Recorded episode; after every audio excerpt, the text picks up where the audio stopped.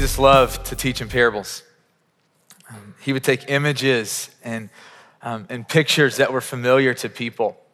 Um, that would create a phys- that would uh, in a physical sense and he would do this to, to speak to a much deeper spiritual truth a spiritual reality jesus tells this story he shows up in matthew 13 and he and he begins to tell this this parable um, that would have really stuck with the original audience, that, that this would have stirred something deep in them. And so Jesus has a crowd gathered and he uses this opportunity to invite them into a further understanding of, of who he is and what is going on all around them, whether they can see it or whether they can hear it or not. He's talking about his kingdom and he says, The kingdom of heaven is like this. And he says, A man went out to sow his seed and, and, and he went out and, and he sowed his seed. And this is the way that produce works. This is the way if you grew up in, on a farm, this is the way it works. You plow the ground and you get things ready and you, and you take the seed and, and it goes into the ground and then your job is done for a while. You wait on the rain, you wait on the sunshine. The story that starts out that Jesus is telling this day, it seems that everything is going well, things are going as they should. And then it gives us this detail that during the middle of the night, an enemy sneaks into the field and he sows weeds in the field. I learned this week that this actually happened in the first century. And we know this because it was punishable, punishable by Roman law.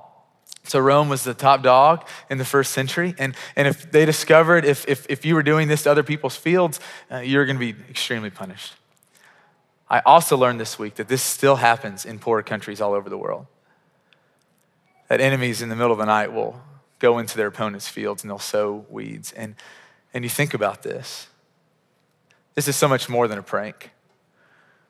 Right? Growing up, maybe you did this, or maybe you had this happen to you. If you're, you're driving to school and you notice that in one of your friends' yards, there's toilet paper everywhere, like all over their trees, and, and you know that they just they got pranked the night before, right? And and that's annoying, right? And that's frustrating, but but but this is so much more than a prank. What Jesus is describing here this is in our kind of context. This is someone that, that, that, finds out that, that you drive Lyft for a living, and so while you're sleeping, they go and they put water in your gas tank. Or this is someone that discovers what you do for a living and, and, and, and they take the grades that you've collected from your students, or, or they get the data that you've collected from, from years of research, or the charts that you just filled out the night before as you made your rounds, and they completely just mess with all the numbers. This is so much more than just a prank. It is sneaky, it's cruel, it's venomous. Jesus continues telling the story. He says, For a while, no one knew what happened. So one day the workers go to the field and they notice that in this field, it's not just wheat that's growing, there are weeds that are growing up with it. And so they're alarmed, they're concerned, they go to their master, they say, What is going on here? I thought you, you sowed wheat. What is, what's going on in the field? And he is so just matter of fact about it. There's no, uh, there's no uncertainty. He knows exactly what had happened. He knows exactly that in his hands was good seed, in his hands was, was good stuff, things that would lead to, to fruit and to life. And he looks at his servants and he says, An enemy did this. And I love that the servants are so eager to do something about it. Hey, can we go pull up all the weeds? And listen to what he says in verse 30. Let both grow together until the harvest. And at that time, I will tell the harvesters first collect the weeds and tie them in bundles to be burned, and then gather the wheat and bring it into my barn. And then in verse 36, it says, Then Jesus left the crowd. Listen to this. He left the crowd and he went into the house and his disciples came to him. You know, there's this contrast that, we're, that you see here in Matthew 13 between the crowds and the disciples. That the crowds were, were all about showing up, they were all about the show. Like they loved listening to Jesus teach. They loved seeing the miracles. They, they loved being fed by Jesus, literally what Andrew talked about last week. Like who wouldn't want to be a part of, of, of that? But Matthew is, is drawing a distinction here. He's helping us see that there is a, a clear distinction between the crowds and those who are actually following Jesus, the disciples.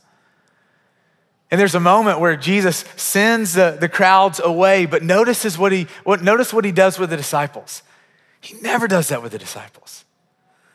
That there's a point where, where intimacy is drawn there's a place where, where the crowds are sent home or sent away, but Jesus never does that with his disciples. He's giving us this beautiful insight about his followers, that his, his followers, they always have a place at his feet. for their questions. They always have a place at his feet for companionship. You see, the disciples learned something the crowds had yet to learn. Jesus wasn't just there to entertain them, he was more than a show. He was the one who held and who had everything in life they were looking for. Jesus was everything. That's discipleship. That's what we're going after. And Jesus explains this to his disciples who are confused about his parable. They're so familiar with the story uh, of the concept, but they have no idea of the spiritual, deeper application. And so he unpacks that in verse 37. He says, The one who sowed the good seed is the Son of Man. It's a nickname for Jesus. The field is the world. The good seed stands for the people of the kingdom. The weeds are the people of the evil one. And the enemy who sows them is the devil. The harvest is the end of the age, and the harvesters are angels. And so he is connecting all the dots for us, what everything means, all this uh, symbolism in the story. And he says this in verse 40 As the weeds are pulled up and burned in the fire, so it will be at the end of the age. The Son of Man will send out his angels, and they will weed out of his kingdom everything that causes sin and all who do evil. They will throw them into the blazing furnace, where there will be weeping and gnashing of teeth. And the righteous will shine like the sun in the kingdom of their Father. Whoever has ears, let them hear.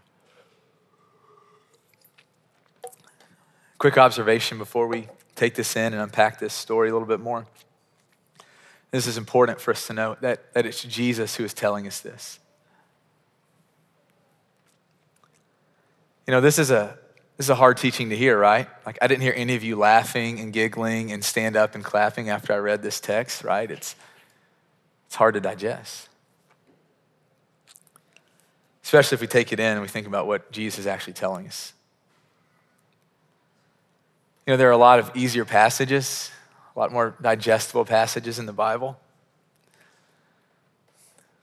And so often we, we do that as Christians. We do that with the Lord we kind of have this ability to, to create a Bible within the Bible where we love to hold up the parts that make us feel good, the parts that, that we're comfortable with, the parts that, that validate all the things that we already believe and want. And then it's so easy to just ignore the parts that we don't like, that make us uncomfortable. We do this in our personal lives.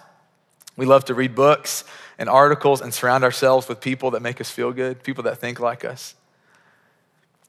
And the danger that happens when we do this with Jesus, okay? The danger when we pick and choose, when we elevate certain things and push down other things that we don't like, is that we are actually creating a Jesus that is not Jesus. We're cutting and pasting, we're, we're creating a Jesus that serves us, that bows to us, that answers to us. We're creating a much more palatable, much more easy to follow Jesus. In fact, a Jesus that really aligns with everything that we believe, right?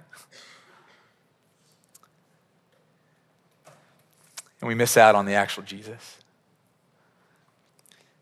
But what's so beautiful, what's so beautiful, I'm so convinced, been following Jesus for a long time now, is that if we will actually look at what Jesus is telling us, even if it's uncomfortable, it is good. And we learn so much about his heart. You know, in our culture, there, there is this, this mystery that surrounds death. Pick up books, right? Watch the news. Man, there is just this cloud, this anxiety, this fear that, that surrounds death. And so, so many people, they don't, they don't want to go there. They don't want to think about that. They don't want to think about life. And so they just kind of manage to ignore it their whole lives. And, and life is all about eating and drinking and, and just living in the moment. It's this human, humanist mentality. And some can manage to live this way their entire lives, to just ignore the, the harder things, the deeper things. And others, all throughout life, there's just this bubbling, this, this rising up inside of them. And, and I'm saying all this, I know it's hard to hear, but the reason I'm talking through this is because what we see in Jesus is that death is not a mystery to, to our King. That, that he speaks with certainty and he speaks clearly. And if we'll see this, that we see his love for us and that he reveals to us the things that are coming. Think about that. As, as his followers, as his disciples, he doesn't leave us in the dark to wonder. He tells us the things that are coming, and even though we might not agree with it, even though we might not like it, I hope we can at least appreciate the fact that He doesn't withhold important information from us. Do you see His kindness in that? Do you see His care for us in that? You know, the, thinking about just an analogy to kind of help us connect here. Growing up, you, you always, um, this was like the worst moment when you would show up at school and your teacher's like, We have a test today, right? And you're like, You didn't tell us? I didn't study. There's no way I can cheat off my friend. They're not here beside me today. Like it's the, the, the worst moment when, when you walk into a moment and you're not prepared. But you think about when, when your teacher said, Hey, you've got a test coming up in two weeks. Even though you might not like it, it gives you a chance to, to align your life around that reality. And Jesus, the one who loves us, he wants us to understand, okay, that there is a day that everything in this life is moving towards. Think about the way that an election works. On election day, everything in that season is leading up to it. There's campaigning, there are ads everywhere, there's slogans, and it's all building to this one decisive day. And on a much bigger scale, he's wanting us to understand that everything in this life, this moment, the, the, the afternoon that you're gonna have, whatever you're gonna be doing, walking your dog around some lake somewhere, that everything in this life is pointing to this one moment the moment that Jesus Christ returns that everything in life is, is building for this one moment. We will stand face to face with Jesus Christ, the Son of the living God, who is alive and well. And Jesus unpacks for us that on that day, when we stand face to face with Jesus, several things are going to happen. Number one, he says this in verse 41. He says that on that day, everything that causes sin will be thrown into the blazing furnace where there'll be weeping and gnashing of teeth. And this is actually a really good thing, and I'm going to unpack why in just a minute. Before I do, I want to explain something that would have made sense to the first century Jews. And so, this phrase, weeping and gnashing of teeth, was actually a Jewish way of, of talking about the fate of the ungodly. So, Matthew, the one who's writing this book, he was culturally Jewish. He becomes a disciple of Jesus, becomes a follower, and he is writing to other Jews. The, the, the, the whole book of Matthew, and you'll notice this how many um, Old Testament references and quotes um, are in the book of Matthew. And he's doing this because he's writing to a specific Jewish audience in hopes that they will turn to Jesus and find life in Jesus. And so the first century Jews would have been reading this and, and they would have heard these words, weeping and gnashing of teeth, and they would have known exactly what it was that Jesus was talking about, that he was talking about a place of misery, a place where God's judgment is inflicted. He says, on that day, everything that causes sin will be thrown into that place. And here's what he's talking about Everything that causes sin is this any cause that results in a person sinning, whether by preventing righteous action or by promoting sinful behavior. And this is good news for us, okay? That what he's saying is that the systems of, of control, the things that affect us, whether we know it or not, the things that affect our brothers and sisters all over the world, that are, are systems that stand against the purposes of God, all those things will be destroyed. They will be dealt with, they'll be exposed, they'll be overturned. And so you think about countries all over the world where literally it's illegal to worship King Jesus, where it's illegal to, to gather and to worship, and, and, and you can be punished, you can be killed.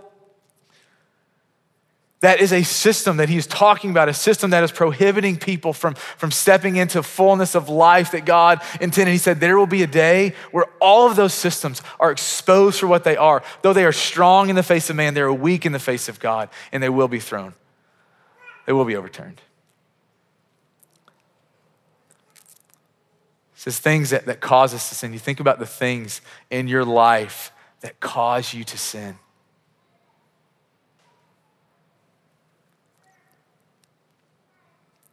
Things that affect us. The culture that we live in, the culture that we live in that, that teaches that, that lying and covering up and hiding is the way to handle things. We exposed.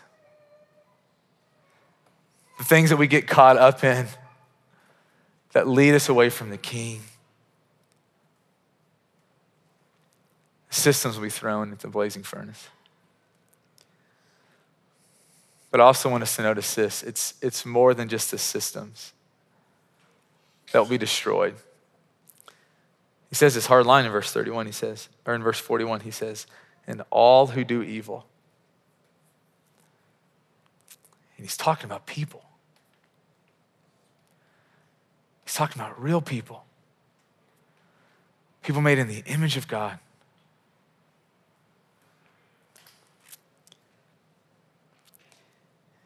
Says this, this word in the original language is the word lawlessness. And he says, all those who are, are, are, are lawless. It's the state of being or behaving in open defiance to the law. Jesus, because he loves us, he wants us to know the truth. I think what we see here is that, that God doesn't just want to get rid of the symptoms, the symptoms of evil in the world. God is going to eventually deal with the sources of evil as well. You know, when our kids are sick, we don't just treat their, their runny noses, right? right? We don't just treat the, the, the, the, symptoms, you go after the thing that is making them sick. And God has the ability to, to look at all of humanity, every man and every woman, and He sees in their hearts. And He knows that there are in some hearts people that are working against the very things that God is working for. And you and I, we don't have the ability to discern this in real time. Like we get glimpses of it. He tells us that you'll know a, free, a tree by its fruit, but the reality is that we don't see into the heart like Jesus does. That you and I, we are terrible judges. This passage in 2 Samuel where it says that man, he makes outward or he makes judgments based on outward appearances, but God looks at the heart. We're terrible judges. We're terrible judges of character and people. We would be terrible judges in the day of eternity, but God is not. And God knows that there are people that, as much as God is trying to win their hearts over, that as much as God is trying to convince them that He is good, that He is for them, that He loves them, there are peoples whose hearts are unwilling to bend. They're working against the things of God. And Jesus lays out that in this life there are two paths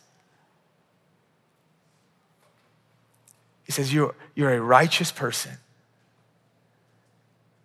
And if you're a righteous person, this is your fate.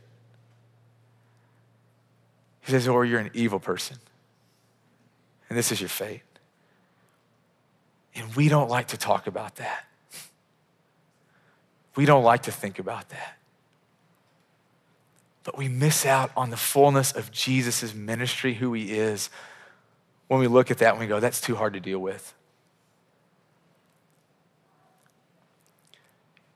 Okay, that's some hard news. Here's the good news. We were, some still are, all weeds. Every single one of us, we're a weed. Every single one of us, evil. You know, as good as Deb is, as good as she is, you know, giving her life to serving these kids, Deb was a weed.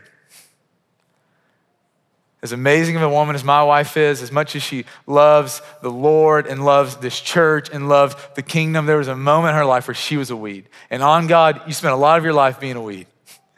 And Brandon has spent a lot of his life being a weed.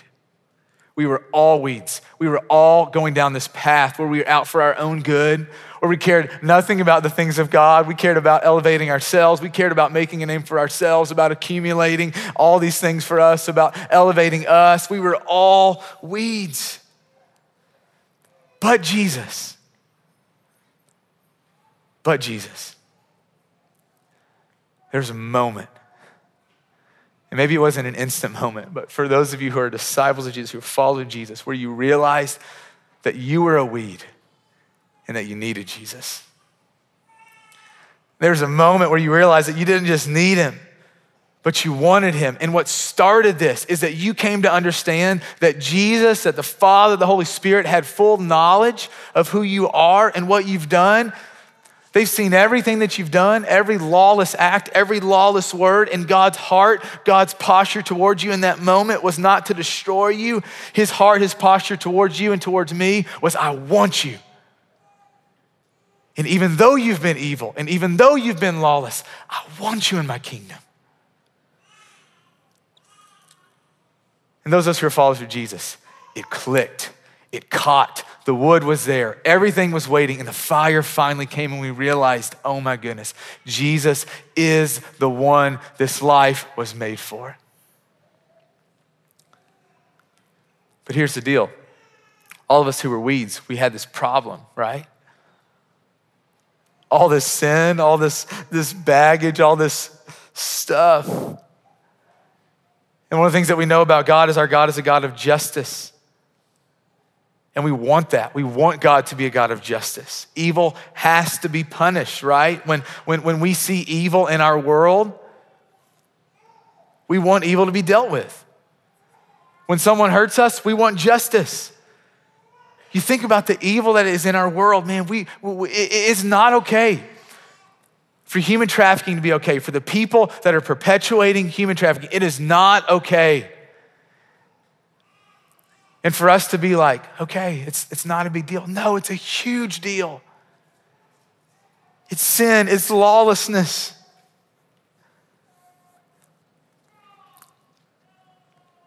God is a God of justice.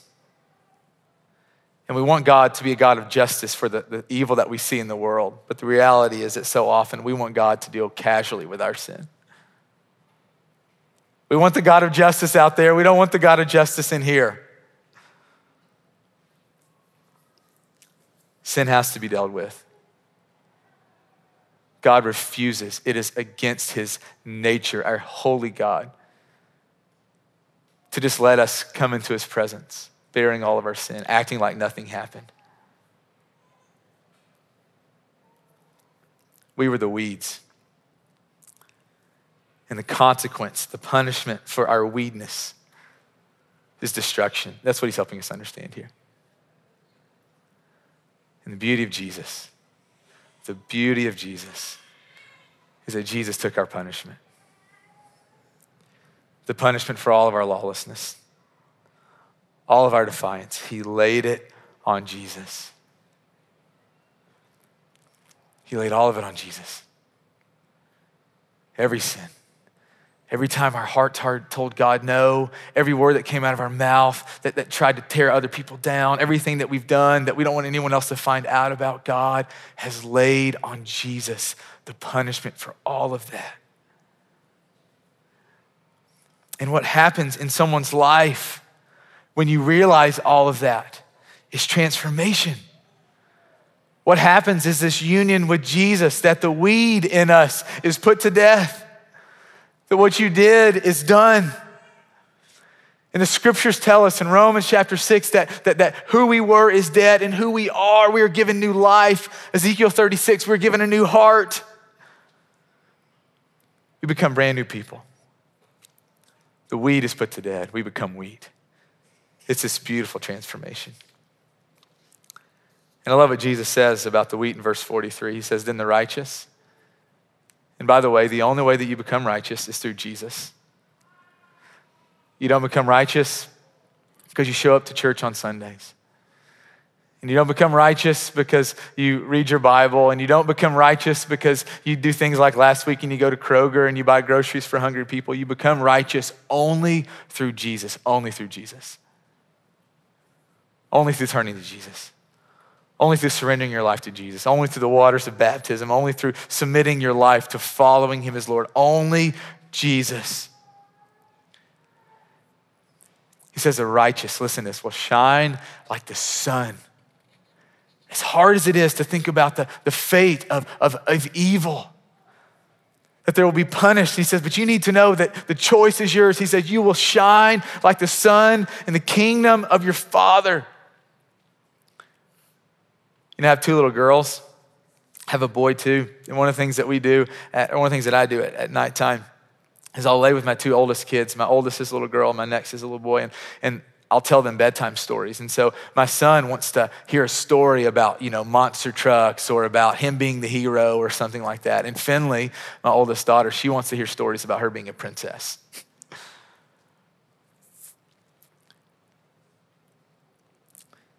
So every story ends up with her being in the palace, right? Like, she's also the hero, it's just a little bit different, right?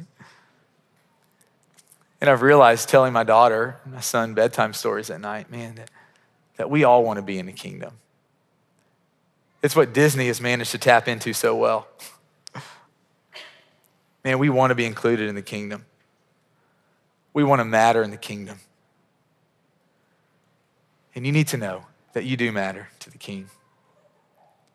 You matter to the king. You matter to the king, Todd. You need to know that. You matter to the king. And Kate, you matter to the king. And Kevin, you matter to the king. I go around the room. Christy, you matter to the king. Melissa, you matter to the king. And the king of the universe, Rainey, is crazy about you. And he wants you with him forever in his kingdom. You and I were made for the kingdom. And the king wants us there. Here in just a minute, we're going to take communion. And I want to invite you to really examine your life. I want you to ask the question Am I wheat? And it doesn't mean that you're perfect. It doesn't mean that, that you never sin, that you never have evil thoughts, never do evil things. I want to ask you are, you, are you wheat, man? When, when you stumble, when you sin, is Jesus Lord of your life? Are you quick to repent? Are you, are you trying to align your life under the Lordship of Jesus and His teachings and His words? That, that if that's the posture of your heart, then you're not evil. You're not a weed. And the enemy wants to convince you of that. If, if you look at your life and you go, man, I'm, I'm trying to follow Jesus, you're, you're wheat. And I want to invite you to examine am I, am I weed or am I wheat? And we're going to take communion, and, and I want to invite you if, if you come here today and you go, I'm, I'm a weed, but I don't want to be. I want to know Jesus. I want to walk with Jesus. I want to love Jesus. There'll be some men and women at the respond banner in the back. We would love to walk with you. We'd love to help you. It's the greatest joy is to see people step into the kingdom. But it's not just about us, okay? We're going to do that in communion, but I want us to, to think about this. Our, our series for the fall that we're in as a church family is called For the City. And the idea that we're honing in on is that, that the blessings of God were always intended to flow through the people of God to a city and to a world that does not know or care about God. And for us as Christians, man, as, as we look at, at Jesus' life and the way that he lived, as you examine his ministry, his life, like his life was so much more than just about having quiet time with God. And we've deduced following Jesus down to that so often. Like, I've been guilty of that. Man, that Christ's ministry on earth was driven by this reality that this world is full of people that don't know God, that don't care about God, and yet Jesus knows that there is a God who wants all of his kids back with him in his kingdom. And that drove him. He knew that there are two paths that people found themselves on, but it wasn't just Jesus. You look at the lives of the apostles, and it wasn't this play it safe mentality. That way of thinking that has crept into the American church, like just make sure I take care of me. Let's just make sure I hold on and don't lose faith and don't say a cuss word and, and, and, and, show at church every Sunday. We've made it into this just, just hold on mentality. And that is not what the apostles did. You read in the book of Acts, and it says that Peter and John, to the apostles, man, that they, they went to the Jewish people, people who, who hadn't oriented their lives around Jesus, and they said, You need to know that spiritual heritage is not enough to get you into the kingdom of heaven, that you need Jesus. In Acts chapter 5, it says that the apostles were called in by the authorities and they were flogged. And it says that they left there rejoicing. Literally, they got beat up and they left rejoicing. And it says that the first thing they did in Acts chapter 5 is they continued to go every single door telling people about who Jesus is. Every single person is on one of two paths one that leads to life, one that leads to destruction.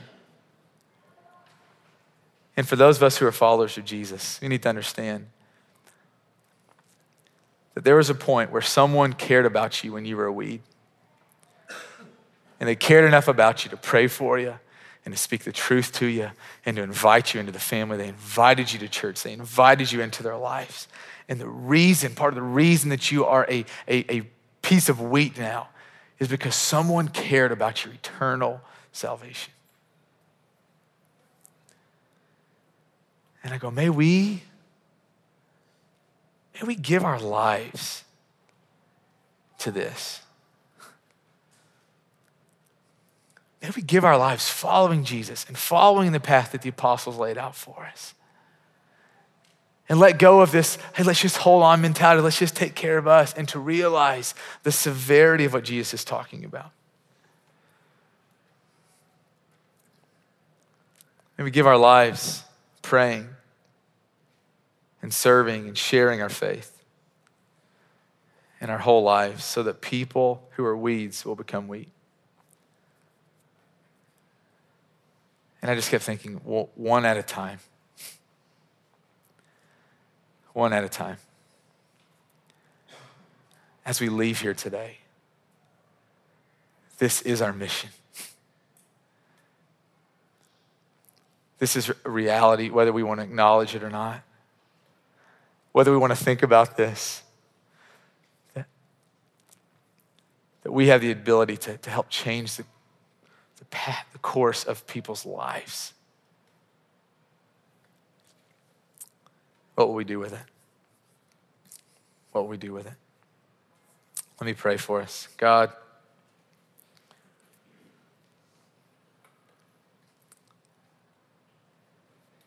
God, we just need you to help us.